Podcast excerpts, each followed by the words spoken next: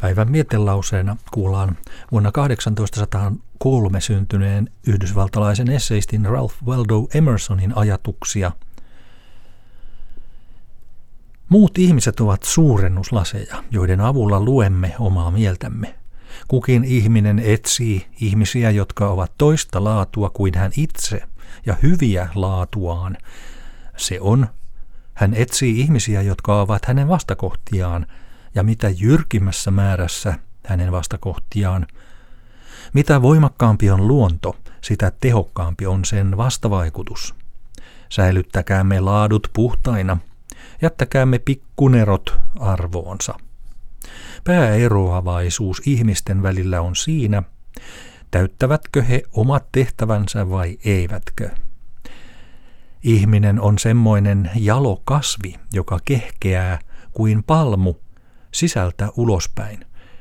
Omat tehtävänsä, vaikka mahdottomat toisille, voi hän suorittaa kevyesti ja kuin leikillä. Sokurin on helppoa olla makeata ja salpietarin suolaista.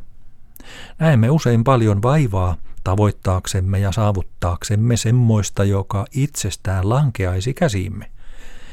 Sitä ihmistä minä pidän suurena miehenä, joka elää korkeammissa ajatuspiireissä, joihinka toisten täytyy kohota työllä ja vaivalla.